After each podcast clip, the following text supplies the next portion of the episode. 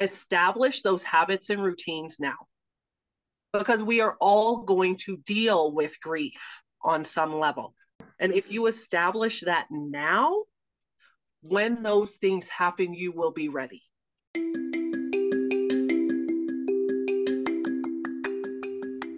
Hey, y'all.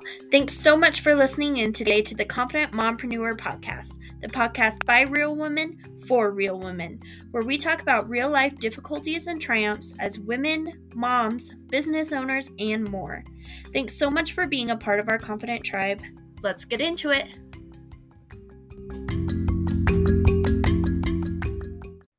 Hello. Hello.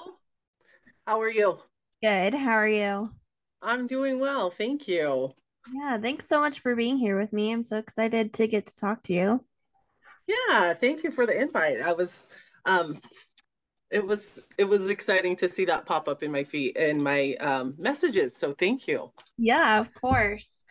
Um, do you want to kind of just start yourself out by introducing yourself a little bit about you and kind of what we're going to be talking about today? Okay. I am Elizabeth Shaw.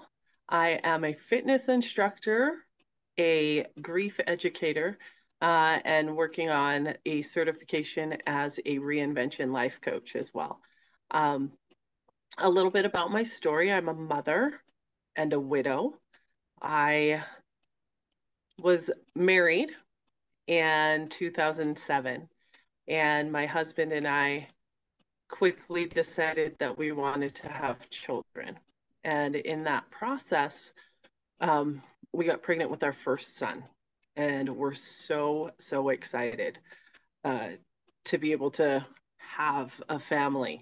Him being an only child, that was something he really wanted to do was to be able to have a family and to be able to raise children. Um, not just one, he wanted two. He wanted two little boys um, so he could share everything that he knew with them and so that they could have each other because he didn't have any siblings. Um, and as we went through the process, at 10 weeks, we found out that our son had some issues. It wasn't anything alarming, but they said you're going to need to go to a high risk OB. And as we did, at 17 weeks, we found out that there were some pretty significant issues, and that if our son did make it, that he was not going to have the best quality of life, that he would have huge obstacles and huge challenges. And that was a big if he made it. And so as we went through that pregnancy um, and seeing several specialists and finding out more and more and more of what was wrong um, with him as he was developing, uh, I went into early labor uh, at 36 weeks and had him by C section. And about an hour after he was born, he passed away. So our first son, Tootie, um, was only here with us for a very short time. And as you can imagine, that brought up a lot of things. We were younger married couple. I, at the time, was in my um, early 30s, and he was in his mid to late 20s. And we didn't know how to deal with it. So we got divorced because we had to learn how to navigate that situation, and we couldn't do it with each other. And after about six months, we came back together and got remarried mm. and went on to have two little boys. So he had his dream of having two boys that he got to share everything that he knew with. There are videos and pictures of him outside catching frogs with them and um, teaching my, at the time, four year old how to use a saw to cut up huge pieces of wood and all these fun things that they got to do. Um, in 2018, my husband, around 2017, 2018, my husband started his own company. And so my kids were able to see him every single day. He came home from work every day. He was there for lunches. He was there for different activities at school. And at that point in time, we lived in Hawaii. We had moved from Oklahoma to Hawaii, where I was raised, and we were taking care of my mom. And so as he grew this business, working on heavy equipment, um, he was able to be there a lot for our family in so many different ways, not only financially by growing his business, but also to be there physically every single day with our family. And in late in December, December 16th, 2018, he went to work and he never came home. He had an accident at work where um, he was working on a piece of equipment and just something, in fact, we don't know what, just something went wrong. Uh, and he was not able to come home to us. And that was devastating. It was hard to go through losing a child, but we had each other as best as we could at that point in time. And then losing him, um, I had two little boys to think of. Um, two little boys who no longer had their dad. And so I had to figure out how to move on from that. And what I was fortunate enough to have at that point in my life were the experiences of a huge loss, like losing our child. What I was fortunate enough to have was an environment around me of people and community who were there to support us during that process. We were in my childhood home, surrounded by people from our church who had been there and had seen me grow up. So it was all the aunties, all the uncles, all the community, because it was Hawaii. That's what we call our elders. We call them auntie and uncle, you know, uh, it's a sign of respect. And they were all there. They were all there to surround us. My friends' parents, my friends' moms um, were there to support us through this process. Childhood friends were there and they all showed up. Uh, fitness community that I was a part of at that time they all showed up for us. The friends that my husband had made in that year of owning his business, they all showed up for us. We had established this community, and it was over a lifetime for me. I mean, these are people who had seen me as a baby, who their children were my best friends growing up. So it's a community that has been established over a lifetime, but for him, significantly over that last year of his life. And they all showed up for us. What I was also fortunate enough to do at that point in time was to have established routines and practices and rituals that really gave me a good foundation to be in a healthy place for something so challenging to happen in my life. And as I look back at that, I didn't know what I was doing at the time. You know, I was an owner of a small business, and one of the things they focused heavily heavily on at that point in time was gratitude. Hmm. And so that became a part of my life. Something that has always been in and out of my life was fitness. I have a bachelor's degree in exercise and sports science, although at that point in time I had never done anything with it. Um, I was a young mom of young children. I wouldn't say young, I was 40 at the time, and I had young children, but I was getting back into that routine where I wanted to take care of my body, where I needed to move my body. And I had over the course of that the year gotten into those routines and habits. So there were all these different things at play for me that I didn't even know I was going to need as he passed away. Mm.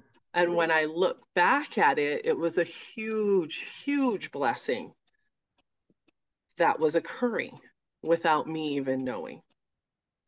And so at the point in time when he passed away, I had all these things already established.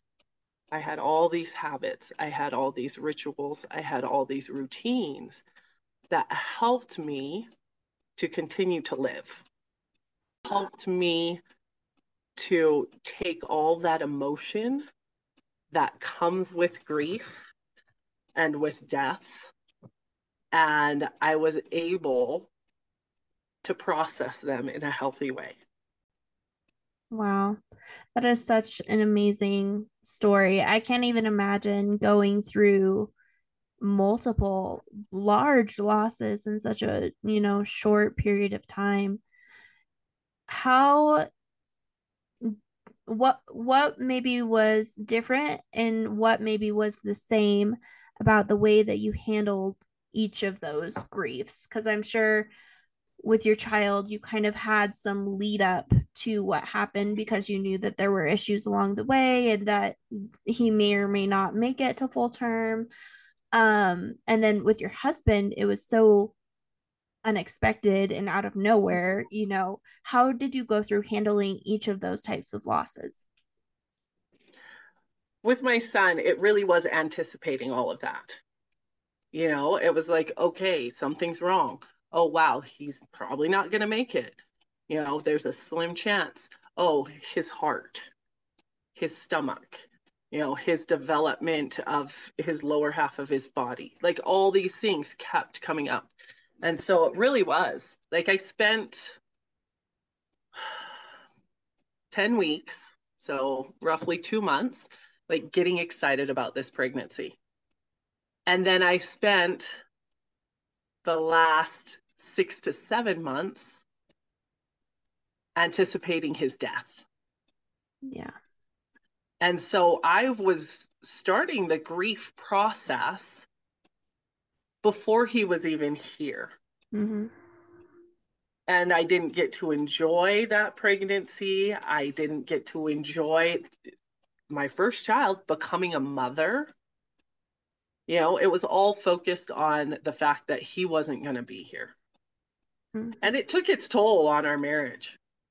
It definitely did because we didn't know how to deal with it it was something we wanted so, so badly that just every day was being ripped away from us. Mm-hmm. And so it caused a rift between the two of us.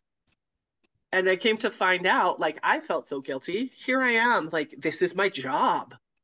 This is what I'm here for. This is what my body is created to do, is to give life. And I can't do that. Mm-hmm. So the guilt that I felt you know, it was just so heavy. And it really ruined me at that point in time. And then I found out later, years later, in fact, after my um, second son, Gabriel, was born, that my husband felt the guilt too. Mm. Because he thought he had done something wrong. He was in the army. They went to Iraq there was a lot of stuff going on there that they were exposed to. He mm-hmm. thought that had something to do with it. And it really, we don't know what it was. I mean, yeah. But you I'm guys were holding that shame. Mm-hmm. And I'm guessing neither of you guys probably talked about that shame that you we were didn't. holding during that time. No, we didn't because we were both so wrapped up in our own situation at that point in time that communicating it. And we were a young married couple. I mean, I was older, you know, um, I was in my 30s, but we as a married couple were young. This was within our first two years of marriage. We were still figuring out how to be married. Yeah. And then you throw something like this into the mix and it just kind of blows everything up. Yeah. And that's what happened for us. So I didn't deal with it well. He didn't deal with it well. We dealt with it separately. And I didn't have those tools. I didn't have the gratitude. I didn't have a well established set of practices to help me in that process. Um, and when you look at the loss of my husband, I had those things. I was more prepared. I was more capable. I was older. There were more experiences. At that point in time, I had also lost my father. Not the best relationship, but still the loss of my father. And so there were all these experiences that helped me to grow. And so it was like night and day mm-hmm. in the way that I dealt with the grief from losing my son to losing my husband. Yeah. Well, and I think, you know, like you said with the pregnancy, I feel like it's really hard because you get the joy of something that's supposed to be so wonderful and beautiful stripped away from you so quickly. Um, I I had a very rough pregnancy with my son. Um, obviously not to the extent that you did because my son is still here, but um, a lot of the joy of that pregnancy was ripped away from me and you know it was like constantly in and out of the hospital and all of these tests and everything and it's like you can never actually just focus on you know the miracle that was happening within you mm-hmm. how how did that affect your pregnancies with your two additional sons did you have like that fear you know from the first pregnancy and all of the things that came with it that then kind of manifested itself onto your other pregnancies? Definitely. Um, from Tootie, my first pregnancy, then I had a miscarriage mm. uh, in between. And after that miscarriage, about six months later, I got pregnant with Gabriel. And I was worried the whole time, like, because something's going to go wrong. And you know how you're like, where's that heartbeat? Where's that heartbeat? Can I feel it? Can I feel it? And, you know, I was constantly looking for that. I needed to have that to know that everything was okay. So I was constantly looking for that once that started to show. Uh, and then two out of three, once he was born, two out of three pregnancies ended up in loss. So for about the first six months, I loved my son. I loved him, but I was not attached to him. Mm-hmm. Because as far as I knew, he wasn't going to be there for very long. Yeah, it was just as ridiculous as that sounds. Yeah, I mean, it's just like here I am holding him. I'm I'm nursing him. I'm changing his diaper. I'm spending the day with him. I'm taking him out to places, but not until about six months was I able to go like, okay, you're not going anywhere all right. Like now i can really like attach to you. Yeah. And and so that was a challenge. When it came to my son hosley our youngest son we were in hawaii at that point in time. I found out i was pregnant. We moved back to hawaii. And so it was very different because um being from hawaii there's just a huge attachment there. So being back home just kind of made everything better and having more and, of that community aspect. Yeah my mom was there. I had good friends there. I had a, my brothers there with their families. And so there was more um, of that community. There were friends there were family. I felt more established you know just i just felt more at comfort and at ease. Um, and then i also had this success. Finally it was like and here's your brother who's three years old you know like i can do this. And so that was completely different. I embraced that pregnancy. I felt good about it. I felt good about where we were. And so it made it a whole lot easier for me in that aspect. And at that point in time my husband was home a lot. When i was pregnant with gabriel my husband was working in the natural gas industry because he's a mechanic. And so he was gone for two to three weeks at a time um, throughout that pregnancy and into the first three years of Gabriel's life. And so it was very, very different from where we were in Hawaii and he got to be there. He I got to go to bed with him every night. He got to experience the pregnancy with me. And so that made it a lot easier too. Yeah, I'm sure. You talked a little bit about how you guys both kind of dealt with the grief of that loss mm-hmm. separately. You guys separated, got divorced, and then yep. managed to come back together. So, yeah. how did that process work? Did you guys just re- do you think that you guys really needed that time apart to do your grieving? Cuz I I know that statistically that is actually a very common occurrence that you know if parents go through a big loss like that they're more I don't know what the word is, more prone to getting divorced, I guess, mm-hmm. uh, during that time. But I don't often hear about people coming back together after that. So, how did that work? What was that like for you guys? it was just a weird time in our lives. He was still in the army at that point and he was recruiting. I was working in the autism field and it was just a lot of tension where we weren't communicating well. Because of the guilt we both felt, we weren't talking to each other about it. Mm. We were mm. trying to deal with it on our own. We were trying to figure out where to go with all of this. And it just didn't work for us at that point in time. And so we I I chose to leave and we got divorced and I went back to California. So I was living in California and working with a company that I was with there, and he was still in Oklahoma. And we, we remained friends and in contact because we had this thing, you know, that really tied us together. And we both kind of did our own thing for that six months and trying to figure it out and trying to work through it. And luckily enough, I actually went back there and we went to my son's grave. And we both stood there and we're like, I can't imagine bringing someone else here. Having to explain to them how this feels. And we both felt the same way. Mm-hmm. And that's when we really were like, okay, like this, like there's still this bond here, there's still this connection here uh, and and so we came back together and i'm grateful that we did you know because there are two other little boys that needed to make their way into our family. Yeah. Did you guys then at that time when you decided to come back together actually kind of have more of those conversations of the shame and you know the grief that you guys were both holding on to and like help work each other through that we didn't. Really, even then? Yeah. We didn't. Like we talked about our son. Mm-hmm. Um, we would discuss him and and we would, you know, s- still celebrate him um, on birthdays and things like that, but we didn't talk about our feelings. Um, neither of us was great at that.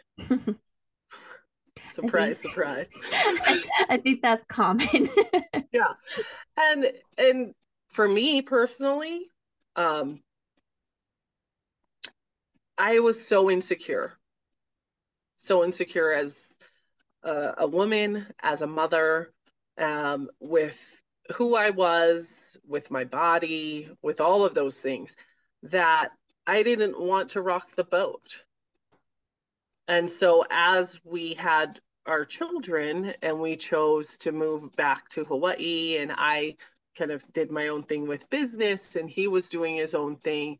We both had a little more confidence in who we are and what we were doing and we will were able to connect better. Did we ever discuss the guilt and all of that? That came a lot later. That came after our, our youngest son was born. Mm. so it took us years you know it took us six or seven years to talk about it because there's three to four years between each of our children Hmm. I do think that's really important though that we talk about is like the confidence that you have to develop in yourself before mm-hmm. you're able to actually like be confident in your relationships and confident in even talking about like those hard things that we hold on to. Oh, yeah. Um if you're not like you internalize everything and hold on to that shame much much more. Oh, yeah, definitely. If you cannot own your power, and if you cannot understand, like, you know what, even if this conversation doesn't go well, it doesn't mean that it's going to end things. Even if this conversation doesn't go well and it does end things, I'll be okay. I love who I am. I love being with myself. If you don't have those things, then you're constantly going to be going like grasping mm-hmm. and holding on to whatever you can to make sure that that relationship is working to make sure that that business is working to make sure that that whatever is working you have to have the confidence within yourself and be okay with failing to understand that success is on the other side Absolutely. And I think that kind of goes back to um you know the the tools and the things that you had really Mhm. started implementing in your life you know between the loss of your son and the loss of your husband and probably uh contributed to the better ways that you moved through grief with your husband do you want to talk a little bit about that Yeah, that's what I call the grief toolbox. And it's something that I really believe in. When I look at the habits and routines and rituals that I had established, a lot of them are rooted in my upbringing within my religion, but then also things that I've taken and found have worked for me. So with a grief toolbox, it's going to be a little bit different for everyone. I think, me personally, I think there are things that will work for everyone if they give it a chance and if they find the right way to make it work for themselves. But the things that I focus on are prayer or meditation, gratitude, service of others, exercise or moving your body. Some people don't like to call it exercise, but movement in some way, and then sleep, having a healthy sleep routine. And I think if you have those things in your life and you have those habits that you practice every day, it will help you to be able to process the things that come up. And when we talk about grief, a lot of times the first thing that people think about is death death of a parent, death of a grandparent, spouse, child, friend, whatever it is. But we are constantly being bombarded with events that we can grieve divorce, miscarriage, um, loss of a friendship, moving, job loss, the changes within our body. Thinking about motherhood for me personally, mm-hmm. my body will never be the same as it was before. Having a child diagnosed with a disability. I was working in in the the autism field and I had one of the mothers speak to me after I lost my son and she said, "You know, I had to grieve after my child was born with Down syndrome." And it's not because she didn't love her child because this mother was fierce and she fought for her child and she gave her child experiences. I mean, I ran into them at Disneyland after I had moved. She loved her son. But when we're pregnant with our children, we expect certain things. We expect things based on our own experiences. Mm-hmm. And when she found out that he was going to be born with Down syndrome, she had to grieve those experiences and those expectations that she had. Yeah. Grief and it's like of the life she thought he was going to have. Yeah. And it's purely based on our own experiences because that's our life. Mm. So for me, grief is a loss of time and expectations. So there are so many things in our life that we can grieve. And it's so many things in our life that we need to allow ourselves to grieve. And so having that grief toolbox gives you the tools to be able to do that. I spoke at a retreat, and my best friend was at that retreat, and she said, Well, how, like, how, how did you know how to do that?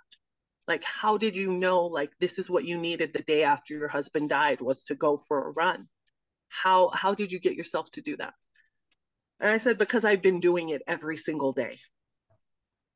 My body knew what it needed. I didn't have to think about it because these are habits that I put into place for years prior to losing my husband.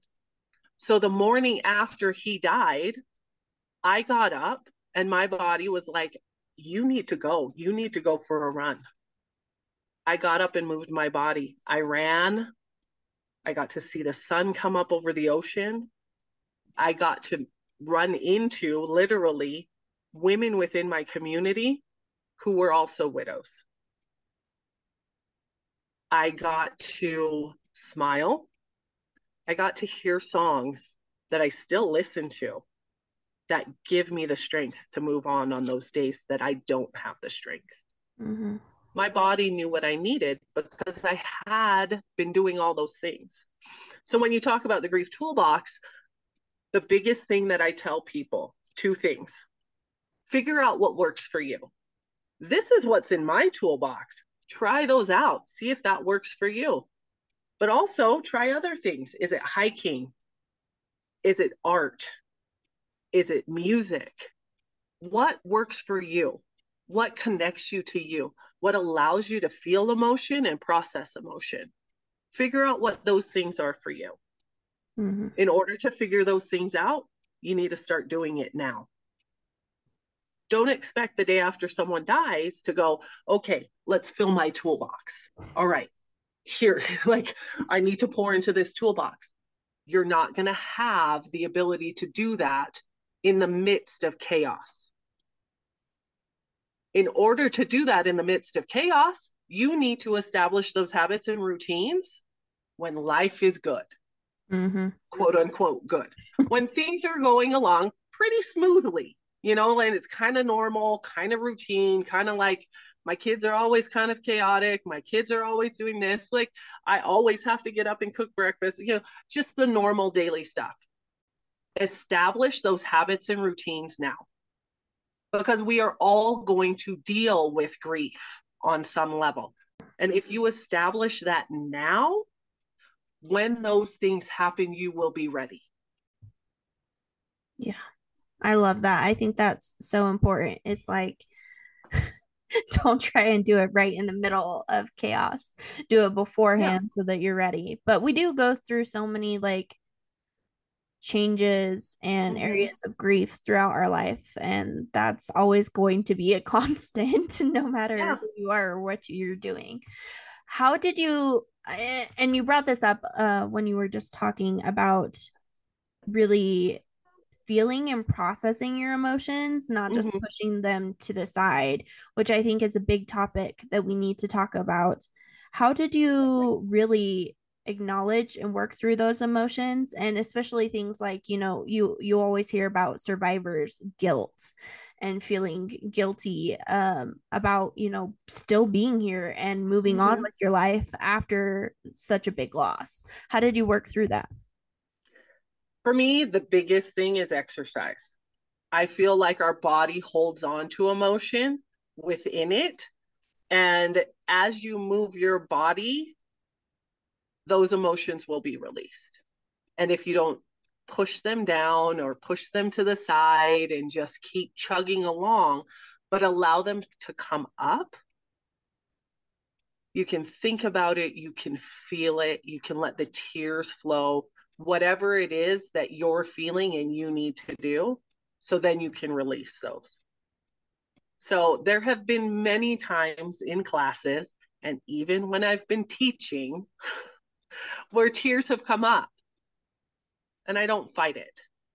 I think that's the biggest thing too is that we try to fight these emotions because we need to be strong for our children. Mm-hmm. We don't want to allow people to see us cry. You know, we kind of talk about those limiting beliefs of like, I don't want to ask for help. I need to be strong. People can't see me cry. Like, everybody expects me to do certain things. And we kind of just need to let those go and allow the emotions to come up because if we don't allow them to come up they're st- they're going to stay there and it's like compounding they're just going to stack one on top of the other until we really can't handle it anymore mm-hmm. and if you have those healthy practices for me exercise as a way to release those emotions then you don't start to resort to the things that may not be as healthy mm-hmm. i so I've been going through a court process for a sexual assault that I went through for over a year now. And actually, yesterday we just had sentencing on it, and it did not go how I had hoped it would go. First thing I did, came back home, had a good cry for like 30 minutes or an hour. And then today, I got up and the first thing I did after dropping my son off at daycare was I went and worked out because that is a habit that I've had for over a year and a half. And it felt so good to just like use that exercise to push out all of the emotions and things that I was feeling. So, 100% agree. yeah, I'm a firm believer in that. Our bodies hold so much. And for everybody, it's different where we hold it but you can feel it. You can feel that tightness. You can feel that tension. You know? Yeah, yeah. we know where it is for ourselves. I do and if we don't release don't, it, don't um pay attention to their bodies and what their body is telling them though we're so out of tune with ourselves sometimes yes. which is another great reason like you have that toolbox is just like learning to be able to tune into our minds and our bodies mm-hmm. Our bodies are a machine. Like, if we would think about it in that sense, like your body is a machine, and it is the most amazing machine that we have on this earth. It runs on its own. All we have to do is fuel it properly, right? And take care of it to a certain extent. Eating the right foods, getting enough sleep, moving it enough if we do that, guess what? It will tell us what it needs. Your body will tell you exactly what you need, what you need to be doing, how it feels when you fuel it properly, how it feels when you don't fuel it properly, how it feels when it doesn't get enough of that rest. It will tell you that it's carrying too much. And you need to do those things that work for you to get rid of that tune into your body. Your body is not going to steer you wrong. It's going to tell you exactly what you need and when you need it. It is amazing. Yeah, it really is. So now that you've kind of like processed your grief um mm-hmm. for the loss of your husband, but now you're raising two boys that yeah. you know don't really get to know their dad. How do you speak about it with them you know, because sometimes I feel like if a parent specifically is holding on to that grief too much, they won't speak about it to their children, which then in turn puts some of that on their children at the same time. Yeah. So how do you, how do you work through that with your boys? From the very beginning, I was very open with them. We were lucky enough that the situation was such that we could go into a room where he was and be with him. My children did not really want to stay in there, and I get that. I allowed them to come in, and then they actually went with friends. Um, so they got to say their goodbyes to their dad, and he looked like he was sleeping, and and we talked about it and had discussions, and they went off and did what they needed to do as little kids, as at that time a two year old and a five year old. They mm-hmm. went off and played with their friends. I stayed with their dad. That's what they needed. I have the greatest picture of my son just looking like a goofball the day his dad died and just loving his life. And I'm so glad I have that. But from that, and I don't know if I've done this the right way, but this is how I've done it. We have discussed it openly. My two year old could tell you at that point in time exactly what happened in kid language to his dad. His dad went to work. He was working on a on a, a big piece of equipment and the bucket came down on him and he's not with us anymore. And when they had feelings, I'd let them have their feelings. And we still do. And when I had feelings, I didn't hide my feelings. Mm-hmm. I would say, I'm sad. This sucks. Your dad's not here. Here's all these experiences that we're going through, and your dad's not here. And we'll watch videos I have all these Marco Polos that I was able to download oh. and and hold on to of him with the boys, you know, while I was out of town or things like that where I could see him with them. And they can look back and have these videos of their dad holding them and them laughing. And so I'm very, very open with them. We discuss him as often as they want to. I had him cremated so each of my children has a little box that will be theirs when they move into their own homes. And from time to time, don't want to hold it. And we talk about it. They have shirts that are his. They have their daddy pillow and their daddy blanket that are made from clothes that were his. Mm. We talk about it as much as they want to, or not. My son moved into our guest room so that he could have his own room and there was a picture in there. It's funny because there's still pictures in there of my husband, but there was one particular picture that he didn't want in there. He said it makes me sad to see that. Mm. And so we took it down. But there are other pictures around the house and things like that. So I respect their feelings. I listen to their feelings. I don't completely always understand them because it's coming from a child's perspective. Um, but I respect their feelings. And if they don't want to talk about it, we don't. Mm-hmm. If they do want to talk about it, we do. And I'm just very, very open with all of it. I love that. I love that you acknowledge their feelings and also let them see you having your feelings too and not try and hide it from them. Um, I think that's really big and important no matter if mm-hmm. you're dealing with grief or or not just to allow our kids yeah. to see that well yeah. so for somebody who might be going through one of those periods of grief right now whether it is you know death of a loved one or any of the other types of grief that you mentioned earlier mm-hmm. what other tips tricks tools anything like that um words of wisdom do you have for those people accept help. When someone's willing to help you, accept it. It's going to help you more than you know.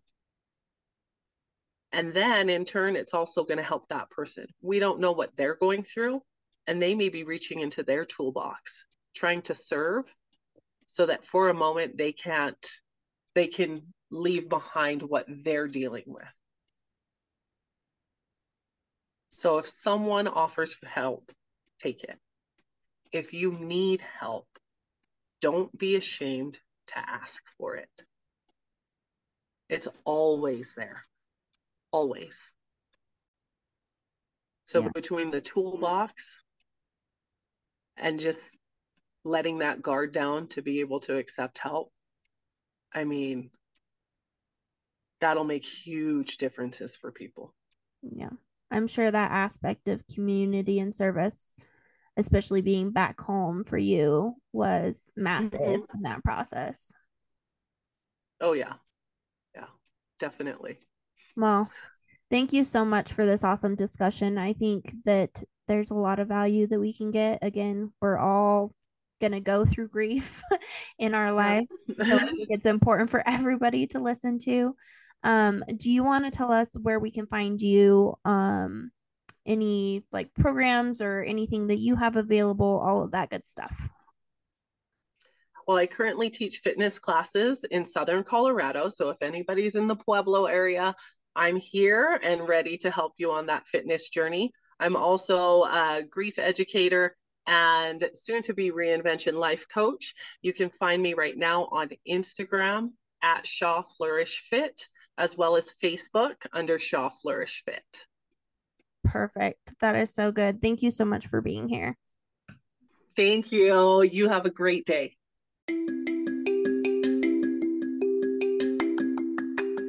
If you loved this episode, please let us know by submitting a review or sharing with the women in your life.